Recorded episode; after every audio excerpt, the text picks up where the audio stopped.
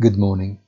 The Japanese yen has broken through the psychological barrier of 150 units against the dollar and is the last currency in order of the victims of the strength of the super dollar. The yield on the T-bond, on the other hand, is extremely attractive provided the context of current rates and FX framework.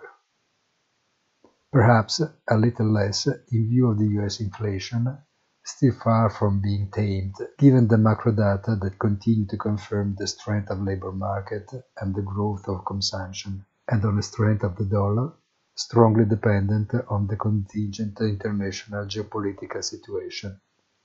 All this should make us think, but in situation of uncertainty, we tend to rely more on common thought. Have a very nice weekend and don't forget in the late afternoon our weekly commentary punto della settimana on the site easy-finance.it.